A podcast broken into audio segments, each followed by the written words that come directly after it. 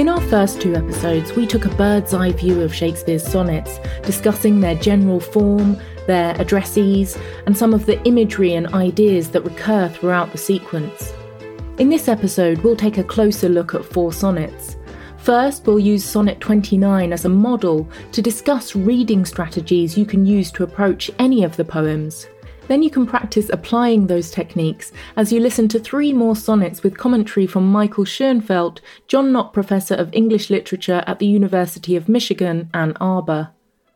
What I would recommend for a first time reader, always read the poems out loud. Shakespeare was known for his fine, filed phrase. And these are some of the smoothest and most gorgeous. In fact, it even can be hard to understand how complicated they are because they're so smooth. His smoothness belies the complexity. So I would let the music play, let the thrill. I mean, I don't know, but my ears I honestly think even if I didn't speak English, I would love the sound of these. As you're reading aloud, listen for the poem's rhythm. You may recall that the standard rhythm for a sonnet, just as for Shakespeare's dramatic works, is iambic pentameter. Listening for this rhythm means that you can also hear when the speaker varies that rhythm for emphasis or surprise the iambic pentameter, da da da da da da da da da da. It just we we feel good when we hear something falling into that, and we enjoy also hearing variations on that once that norm has been set up. Then I would think about what might be the implied situation of this little piece by itself. Who is the speaker talking to? And if so, why does the speaker say this at this moment and articulate it this way at this moment? As we listen to Sonnet 29, think about what that implied situation or occasion for the speech might be. What sort of situation is the speaker in? What prompts him to say these words? When, in disgrace with fortune and men's eyes, I all alone beweep my outcast state, and trouble deaf heaven with my bootless cries, and look upon myself and curse my fate, wishing me like to one more rich in hope, featured like him, like him with friends possessed, desiring this man's art and that man's scope, with what I most enjoy contended least.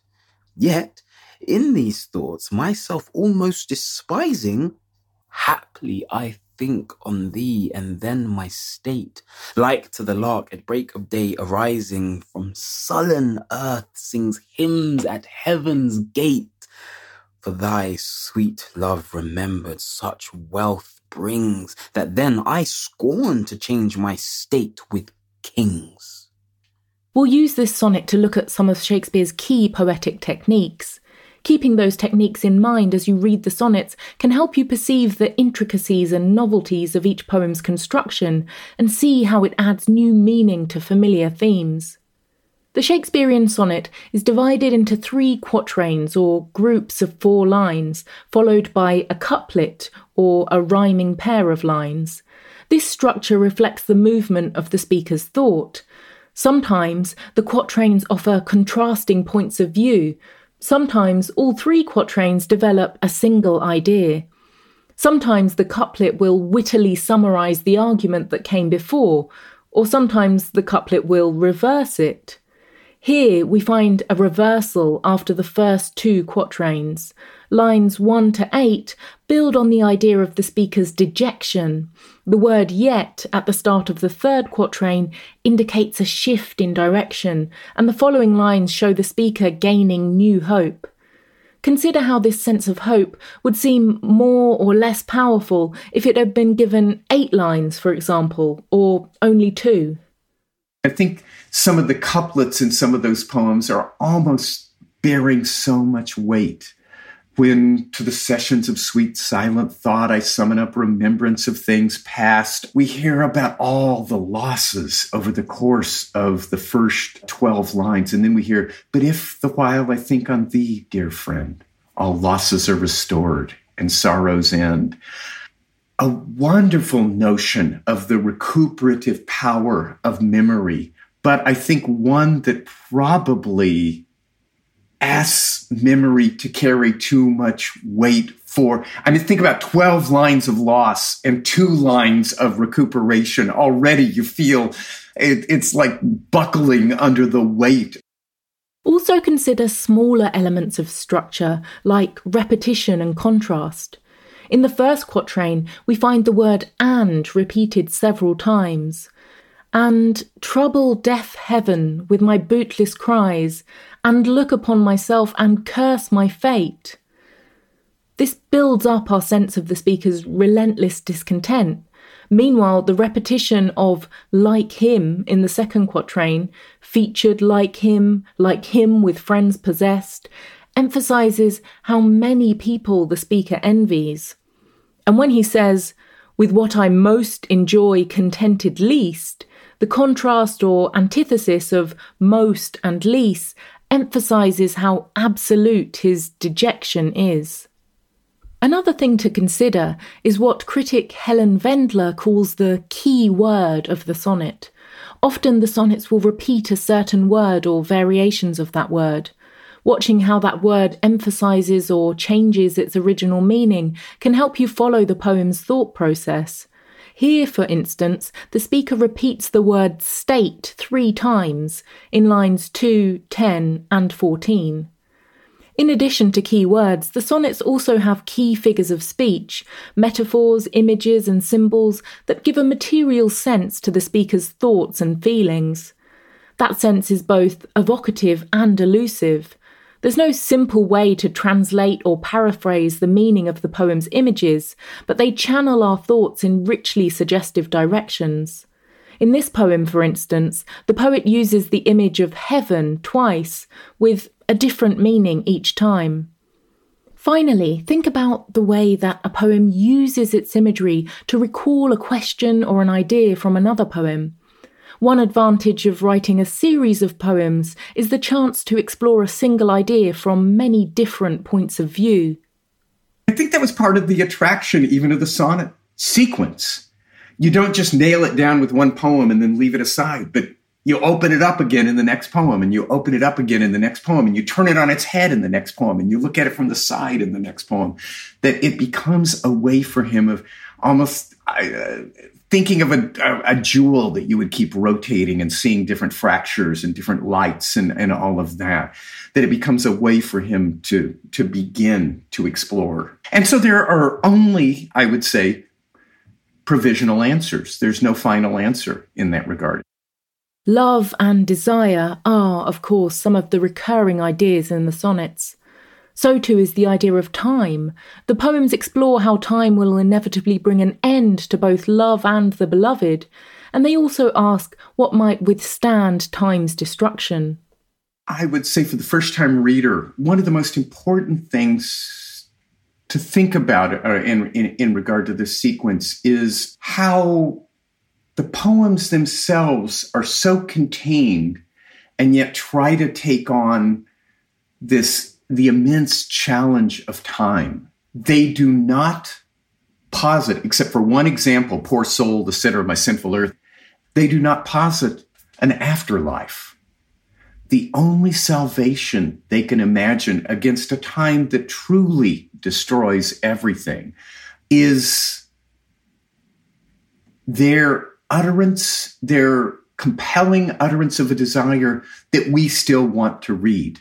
So, part I think of the thrill of these poems is the way that we begin to fulfill some of that hope, that expectation. You'll find yourself, you'll find the poem, I would argue, just opening up. A word will jump out at you that you missed on your first two readings or your first 20 readings or your first 30 readings. I mean, these are poems that I, have been working with for 40 years. And I'm starting to understand maybe a few of them, the easier ones, but they just keep kind of, they're like a flower that you think it's open and then it has another opening and then it has another opening. And then, so just kind of keep reading, keep thinking about, keep letting the pleasure of the music react with the brilliance of the thought and think about how those things, almost like a song, uh, wash over you and make you feel something that you probably couldn't have felt fully and entirely on your own. Let's go back to Sonnet 29. As you hear it again, listen for those repeated structures and key words. How does the meaning of the word state change each time it's used? Or the image of heaven? What contrasting views of the speaker do we find at the start and the end of the poem? When, in disgrace with fortune and men's eyes, I all alone beweep my outcast state, and trouble deaf heaven with my bootless cries, and look upon myself and curse my fate, wishing me like to one more rich in hope, featured like him, like him with friends possessed, desiring this man's art and that man's scope, with what I most enjoy contended least. Yet, in these thoughts, myself almost despising, haply I think on thee and then my state, like to the lark at break of day arising from sullen earth sings hymns at heaven's gate. For thy sweet love remembered such wealth brings that then I scorn to change my state with kings. Now let's apply some of these reading techniques to our next three sonnets. First is Sonnet 18, a poem deeply concerned with the relationship of beauty and poetry to time. Listen for how many different units of time are named in this poem. And also listen for repeated words like summer and consider how their meaning expands and changes through the poem. Shall I compare thee to a summer's day? Thou art more lovely and more temperate. Rough winds do shake the darling buds of May, and summer's lease hath all too short a date. Sometime too hot the eye of heaven shines, and often is his gold complexion dimmed. And every fair from fair sometime declines by chance or nature's changing course untrimmed. But thy eternal summer shall not fade, nor lose possession of that fair thou owest, nor shall death brag thou wanderest in his shade, when in eternal lines to time thou growest.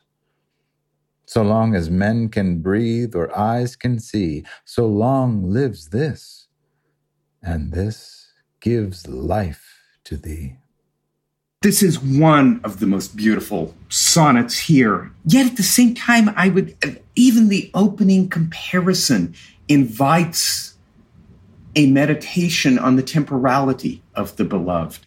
This gorgeous exploration, uh, uh, thou art more lovely and more temperate. This incredible, almost climatological reading, which I think probably carried even more weight in England, where there are su- where summer days are long, but summer is short. And then we we begin to get in line five, I find slight critiques of the summer's day that they this is a trick that Shakespeare does repeatedly. He'll compare somebody to something as a mode of praise and then say that he actually exceeds the thing I'm comparing him to. Because su- summer's too hot, the uh, sometimes too hot the eye of heaven shines, and often is his gold complexion dim. But we hear at line nine, a kind of powerful turn, but thy eternal summer shall not fade.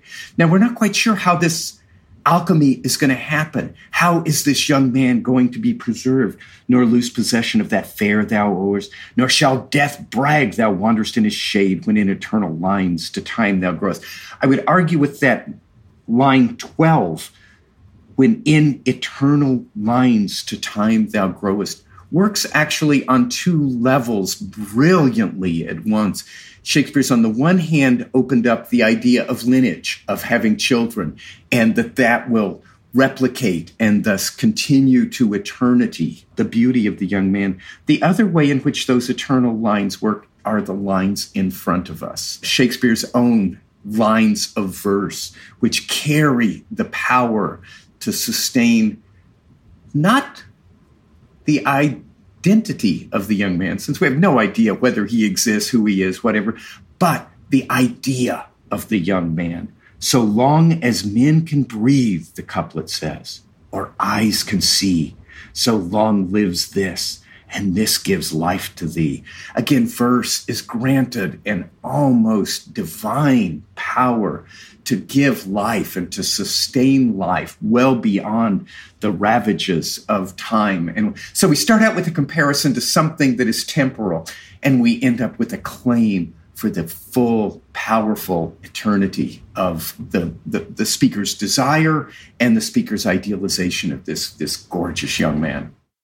Our next sonnet, 116, also asks what can be saved from the ravages of time. It agrees that the beauty of the beloved may not endure, but argues or hopes that something else can.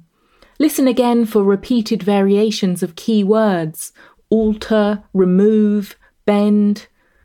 Listen too for contrasting images, images of change or fragility versus images of stability or endurance.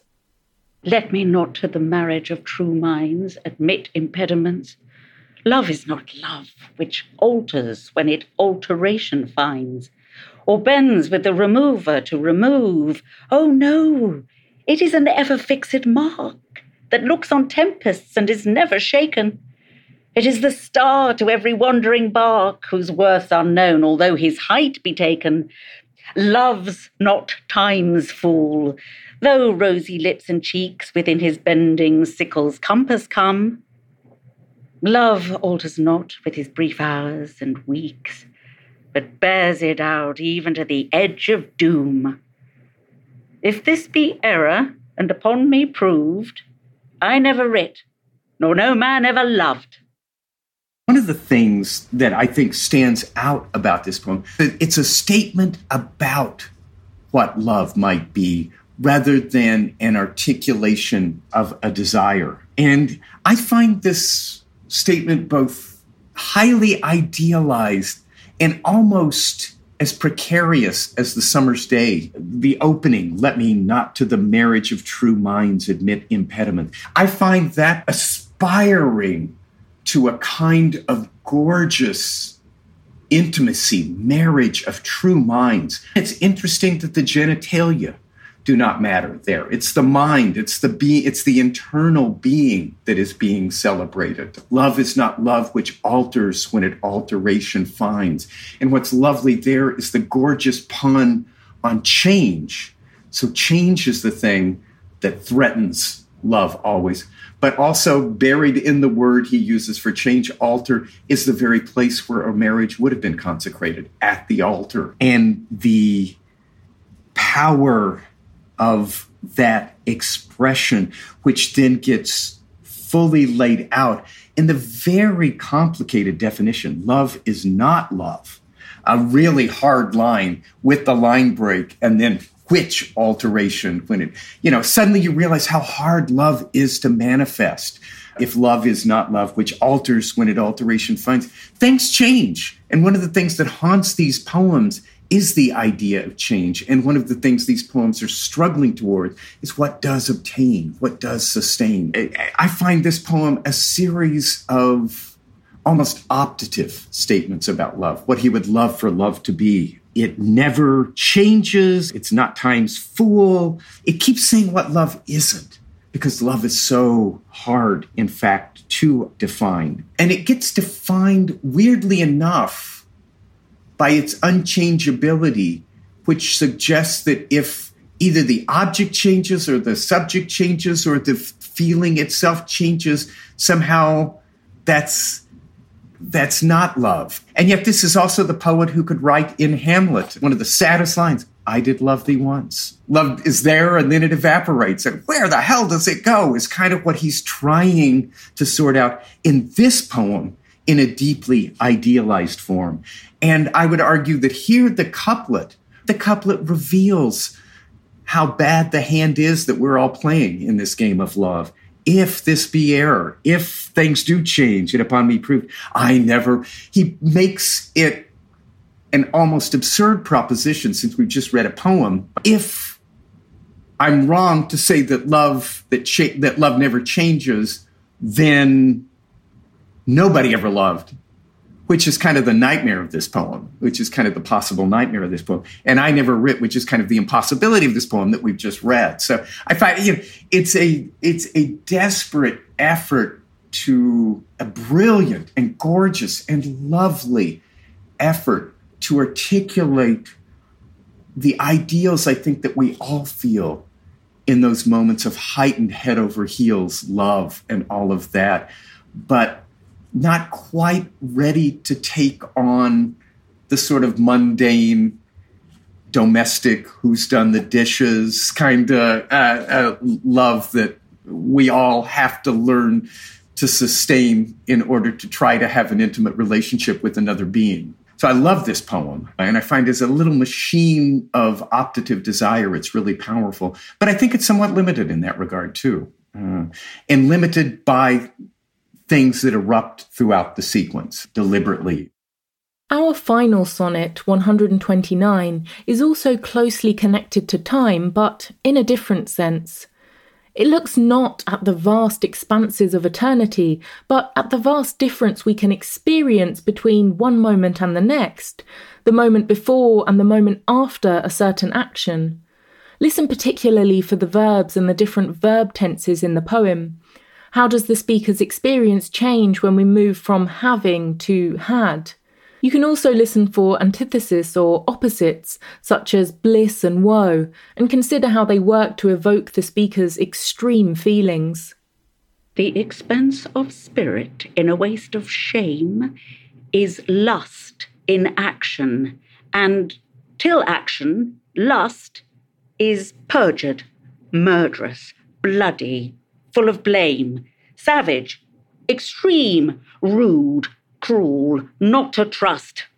Enjoyed no sooner, but despised straight. Past reason hunted, and no sooner had, past reason hated, as a swallowed bait on purpose laid to make the taker mad. Mad in pursuit, and in possession so. Had, having, and in quest to have, extreme.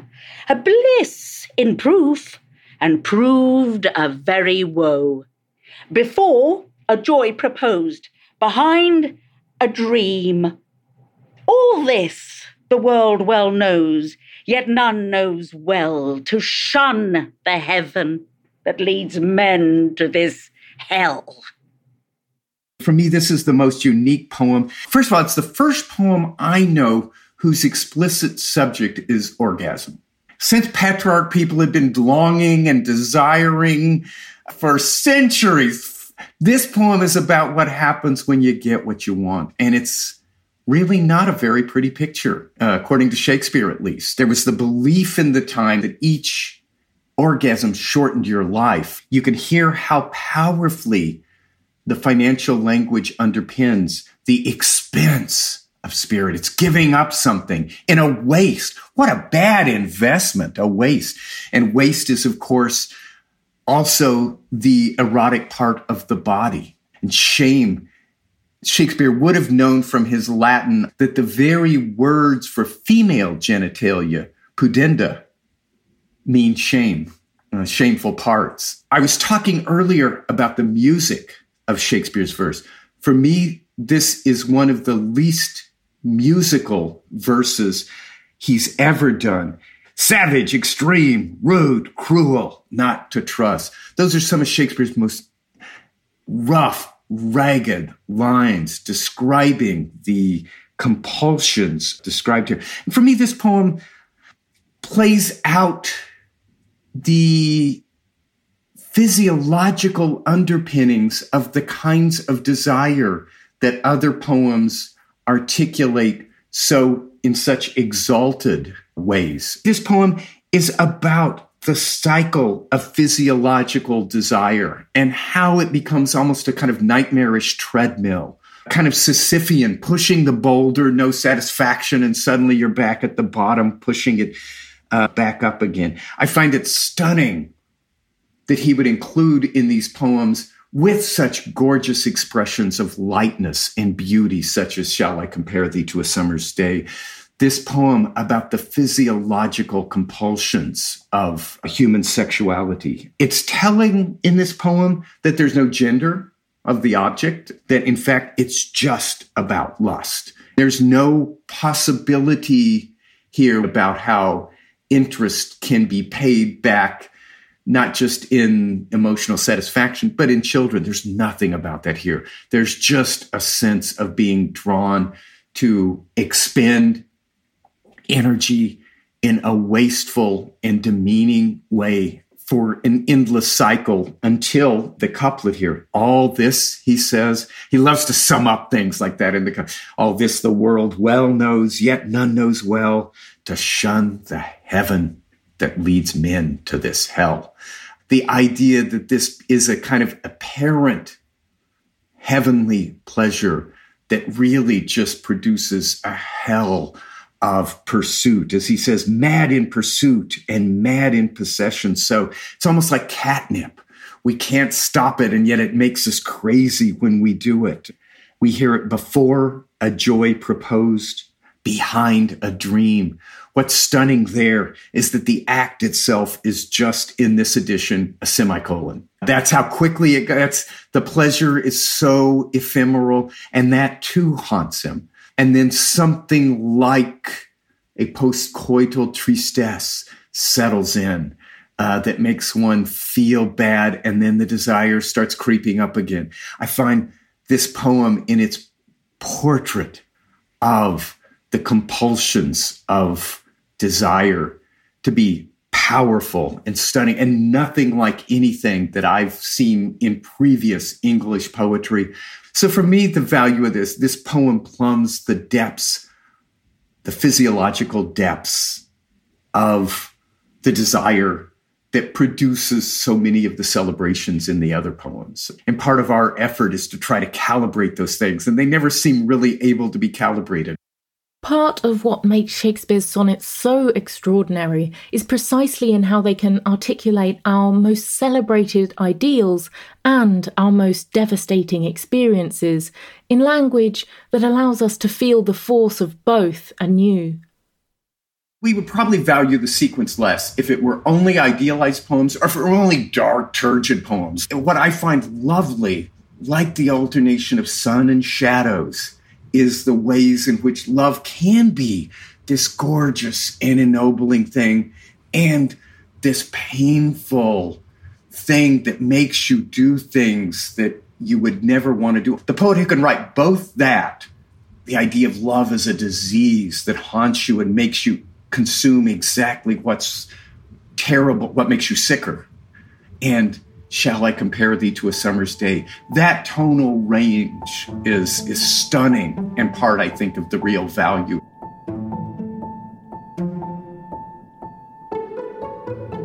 Shakespeare for All is written and produced by Maria Devlin McNair. Executive producer is Zachary Davis. Associate producer and narrator is Gemma Deer.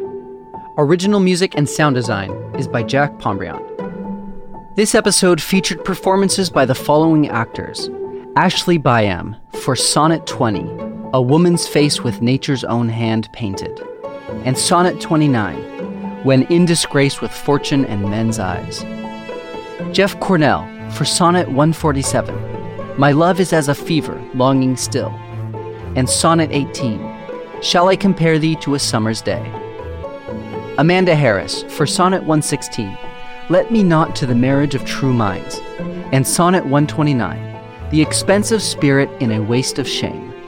For this course, information was drawn from and ideas were inspired by the following sources Patrick Cheney, The Cambridge Companion to Shakespeare's Poetry, Michael Dobson et al., The Oxford Companion to Shakespeare, Kim F. Hall, These Bastard Signs of Fair, Literary Whiteness in Shakespeare's Sonnets, and Things of Darkness Economies of Race and Gender in Early Modern England.